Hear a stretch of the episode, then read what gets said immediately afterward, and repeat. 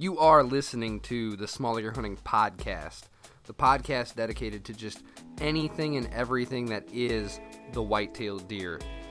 You know me, I'm Ty Miller, your host, founder, and the voice of SmallAcreHunting.com. You are the ones that made this turn from a blog to a website to a YouTube channel to everything that it is. So hopefully you find this new venture, this new consistent delivery of information via the podcast useful. But less chatting on the intro, more chatting on the topic. Let's get this episode started. Let's talk whitetails.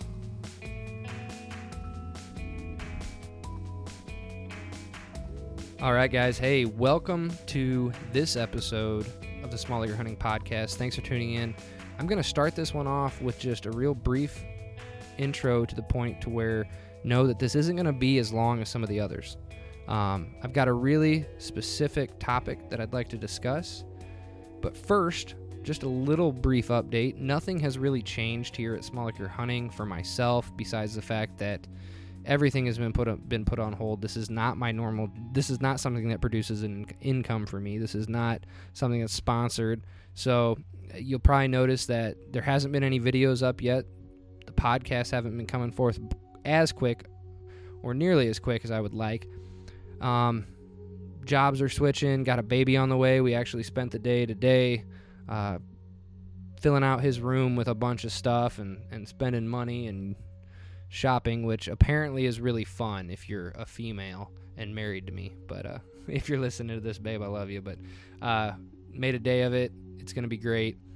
But that's why things haven't been coming forth quite as much. But you know what? Honestly, here in northern Indiana, up until the last week or so, we have been so inundated with rain. If you've been paying attention at all to, you know, any of the agricultural reports or things like that, it's just been a saturated mess here in the Midwest. Uh, parts of, you know, pretty much all of Illinois, most of Indiana, Ohio, southern Michigan, Missouri. All you, all you listeners from those areas and even beyond can relate to the fact that you know if you, especially if you have a low ground uh, hunting spot, like our one food plot is still underwater at the swamp property, it, and it probably will be well into the summer unless we get a drought. So we're praying that that property experiences a drought, but maybe not quite as severe on the other properties. But I, I get a, I, I've actually gotten a couple emails where people are stressing out, they're freaking out about their food plots and what are they going to do? Ty what would you do in our situation? Everybody's so worried about getting you know is it too late to plant soybeans? Is it too late to do this? Is it too late to that? And you know what? If, if you're worried about soybeans if you if you are dead set on getting soybeans into the ground um, Real World Wildlife Products actually posted a video today. I believe it was, uh, oh, I forget the gentleman's name, um, Hop Hopkins. Um, but Wes is on there as well, and they talk about how it's definitely not too late. They've planted beans as late as July.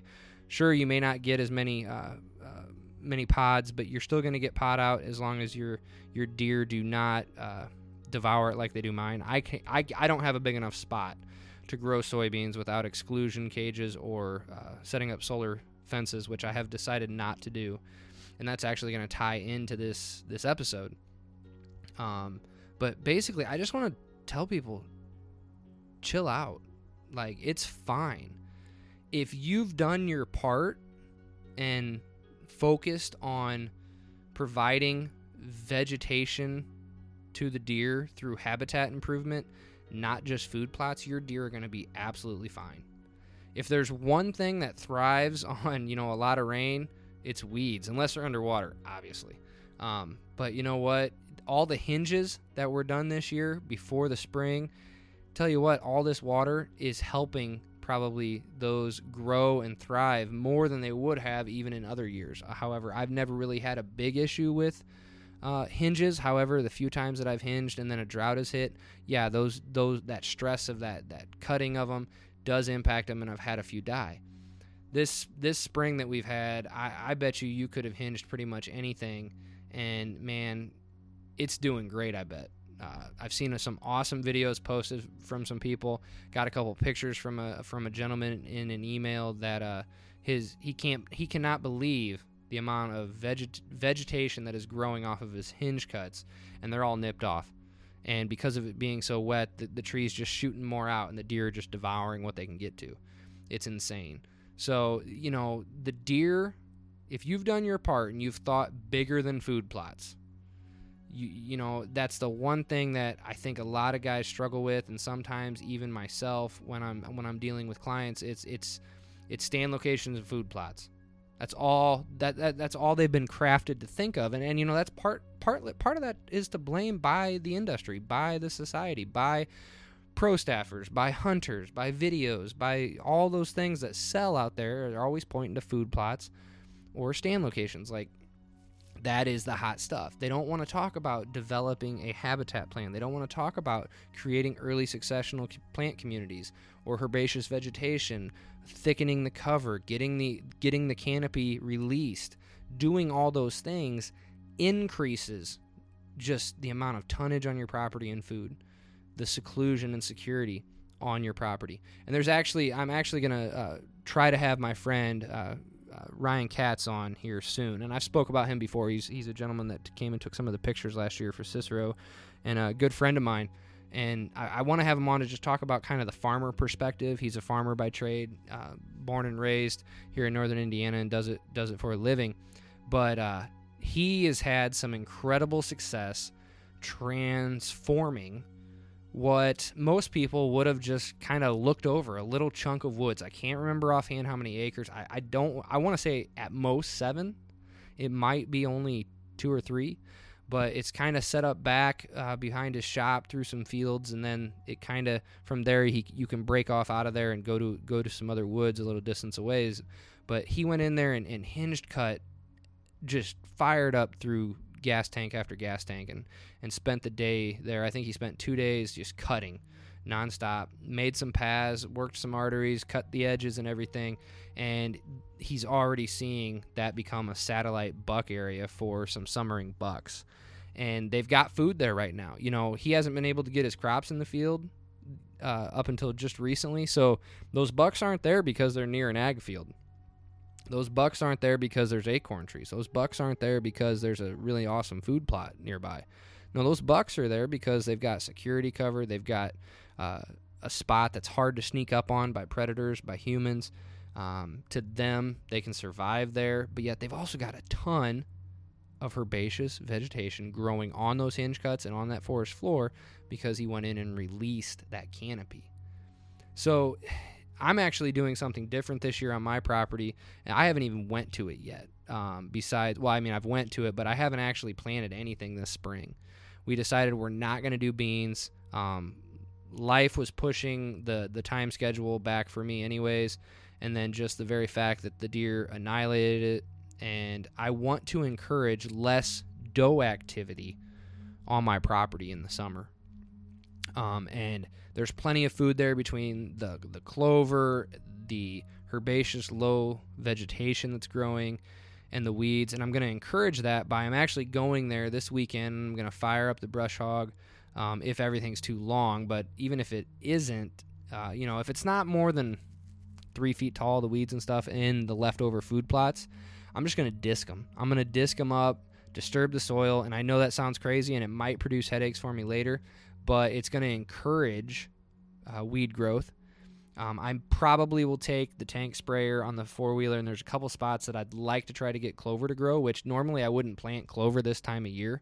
But because of the drought and the situation that we have, or not the drought, but uh, the monsoon weather that we've had and the incredible water levels that we have and, and rain in the future, um, I'm probably going to try to plant some. I'll probably plant some buckwheat with it to kind of act as a nurse crop. I'll throw some clover down. Um, I'll, I'll, I'll, broadcast spread. Uh, I'll broadcast those seeds, and then I will uh, go over it with the sprayer so everything dies and falls on those seeds and kind of acts as a thatch layer um, and moisture barrier. But those seeds will pop up and through it. There's a couple other sections I'm going to be planting some screening stuff. I've got my soil samples that I need to do and begin to prep this summer for the fall uh, food plots. So I'm going to disturb the soil on some of those food plots. I might spray burn and keep a few of them killed down. One of them I know is, is about 50% underwater. Um, but a few of them I'm going to just disturb them and let let the weeds grow. I've got a great selection of weeds out there that seem to always want to pop back up in that section. I've got a lot of wild wild raspberry bushes. Um, I've got a lot of uh, ragweed that pops up, and I, I, I, hope to encourage that and release it. And it, it, I know it sounds nuts, but I'd rather have that stuff growing right now because I know the bucks love it, the deer love it, the does will still come there. It's great fawning cover, but it's not a spot that oh, there's five, eight acres of secluded soybean plot, and all the does are going to be flooding in there. No, I've got bucks summering on my property. They feel safe. They've got food. There's water, and they don't have to deal with the doe families. They don't have to deal with the doe families up and close to them, because you know what? Uh, just put simply, some of the bucks don't like to do that. They don't get along well with the does, and then you know in the fall is when they want to hang out with the ladies a little bit more, and there's a reason for that, obviously. But I want my summer to attract the bucks, and I want my fall to attract the does. Because think of it this way if I can get bucks summering on my property, and then when the velvet sheds, obviously I'm going to lose some. Happens every year. But some of them stick around because it's it's their safe zone, it's their good spot, and then it's setting up for the fall. By the time that all starts transitioning, I now have my fall food plot started and in fresh growth starting to happen. The does are starting to come up, and they might, you know, hey, we're going to stick around here. So I've literally created not a doe factory in the summer, encouraged a doe factory in the fall, and these bucks can stay there year round because they've got their food and recovery nutrition in the early spring through the summer months, and then they've got the ladies in the fall. I mean, that is the perfect scenario. But I've accomplished that because we don't just focus on food plots. That isn't the only thing we do. And you know what? If I had the tools, the equipment, the uh, bulldozers, and things like that, and if I had the experience with prescribed burns, which hopefully that'll be coming up soon, as far as uh, taking a few classes on that and maybe trying to get in touch with uh, the local state agency and, and tag along and, and learn as much as I can there. I'd really like to start instituting uh, prescribed burns on certain sections of my property to encourage better and more selective growth that occurs because you can actually encourage either woody browse or, or, or not depending on when you do a prescribed burn. So, those are some things. But you know, a lot of you I know are in the same boat as me. You weren't able to get your plots in like you expected you know now you're trying to scramble and catch up it's not too late if you really want to have a summer food source you know it, it is definitely not too late if your deer density numbers allow beans still put beans in you can still get growth you can still be successful and they can still pot out for you um, of course you know if if if if you do have a really high deer density and you want to get something in the ground a really good thing to do now would be buckwheat in my opinion um, one, it's great for pollinators. If you have any fruit trees, it's going to encourage bee usage on your property, which is a good thing for anything that has has that needs pollination. Um, so that happens, but it also grows fairly quickly and it canopies out fairly quickly, and it, it actually will suffocate a lot of grasses and and broadleafs that that are attempting to take over the plot, and it will choke them out. And a mature buckwheat stand will then just have left uh, kind of an exposed dirt on the ground, depend, depending on on how uh, good of a kill or a burn you get before you plant the buckwheat. Um, sometimes you don't even need to. Sometimes you can just broad. I know a lot of people will just broadcast really heavy the buckwheat through a standing weed bed, just an assortment of stuff. In that same day, they'll spray kill that standing stuff. They won't they won't roll it, they won't crimp it because they don't have the ability. If you can, that's a great way to terminate weeds and terminate growth but they'll just broadcast really strong and and spray kill it in the same day and then let the buckwheat grow up and through and they've had really good success with the buckwheat taking over keeping everything killed off and then as the buckwheat dies they'll broadcast their seed into it um, there's a lot of people that do that. It's a great no-till. It's kind of like a poor man's buffalo mix or buffalo blend if you will. If you know Grant Woods you recognize that term. But they use a crimper. In this case you're not using a crimper because you don't have the ability to. Um, if you're like me, you don't own a big enough crimper or own a crimper at all that would do the trick. So in in that case, you're using your herbicide as as your crimper essentially as your termination process. So, but it, it's not a do or die. I just I really encourage everybody that if if getting a food plot in makes or breaks your deer usage on your property, I'm going to tell you right now. I I bet my life savings. I bet my house. I bet everything that I own that your habitat is severely lacking. Severely lacking. And I think that's a good spot to end this podcast. I know it's been really short. It's only been about 14 and a half minutes. And I know I said I would talk about a few questions that we had coming into it. So, uh, from the last episode, but I'm gonna I'm gonna switch gears because it kind of ties into this. Um, I had a gentleman write in. Uh, I forget his name, but I remember the question, and I don't have it pulled up in front of me. Otherwise, I would. Oh, it was Craig. It was it was a gentleman named Craig, and Craig wanted to know, Ty, if you had to choose, what food source would you choose if it was the only food source you could put on a property? Now, I do think that Craig's line of thought was what food plot seed or what blend or like what what what are you going to be planting? But here's the thing. I, it, it's not going to be a tree. It's not going to be a food plot. It's not going to be a specific seed type. I don't need any of that. I want native native browse. I'm going to use chainsaws. I'm going to use discs. I'm going to use herbicide. And I'm going to add fire into that blend. And I am not going to ever plant anything, but I am going to encourage as much food to the deer that my property can provide via those methods. I don't need anything else. The advantage to some of the other things is I love clover. I love winter rye, how it, it greens up so fast before a lot of other things out there. And the deer can get on it very quickly. And it's, it's a great nutritious source for them to recover out of a winter. It also gives me some hunting opportunities. I've now shot two bucks. My last, yeah, my last two bucks that I've killed have been on a clover spot. Um, I love, you know, everything has its place, but I wouldn't even choose that. I would choose native native approaches. I would use hinge cuts to bring food down. I would I would disc and, and to pr- to uh, produce more diverse uh, seed bed explosion. I would use uh, to eliminate grasses in areas and encourage broadleaf growth.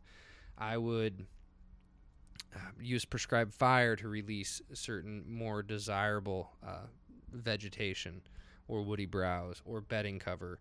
I would hinge cut and, and log out non desirable uh, nut producing trees out of my woods. If I had an abundance of oaks, I'm going to log some oaks as well.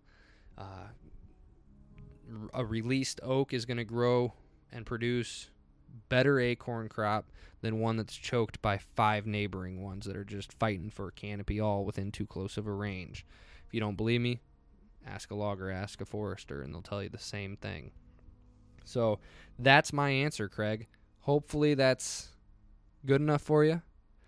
If you do want to twist my arm and, and in case you plan on rewriting me, what is the food plot that I would choose? It's going to be a really good clover chicory blend.